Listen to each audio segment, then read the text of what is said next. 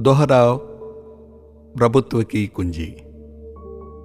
कर्ण और अर्जुन कुंती से पैदा हुए थे, लेकिन अंत में विपरीत पक्षों के लिए लड़े।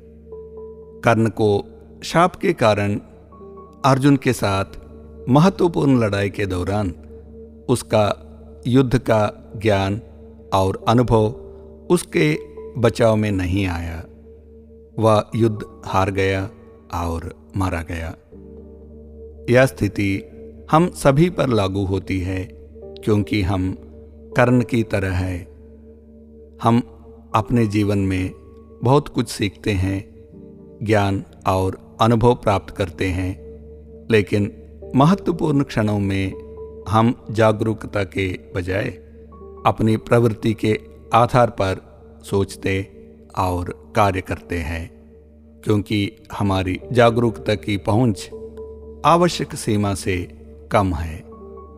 श्री कृष्ण इस बात से पूरी तरह अवगत है और गीता में विभिन्न कोणों से वास्तविकता और सत्य की बार बार व्याख्या करते हैं, ताकि जागरूकता गहराई तक जाए और आवश्यक सीमा को पार कर जाए। गीता इस बात पर ज़ोर देती है कि हमारे दो हिस्से हैं, एक आंतरिक और दूसरा बाहरी, जो एक नदी के दो किनारे की तरह है।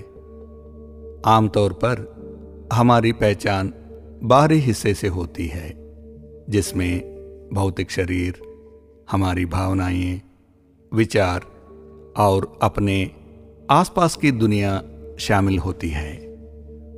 श्री कृष्ण हमें सत्य का एहसास करने और हमारे आंतरिक व्यक्तित्व के साथ पहचान करने के लिए कहते हैं, जो सभी प्राणियों में व्याप्त, शाश्वत और अपरिवर्तनीय है।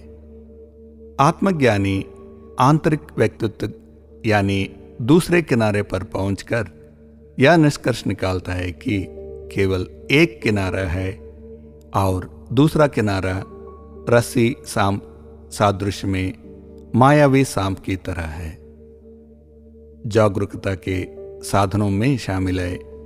ध्रुवों को पार करना, द्वंद्वातीत, गुणातीत, समत्व, कर्ता की जगह साक्षी होना और कर्म से कर्मफल की स्वतंत्रता।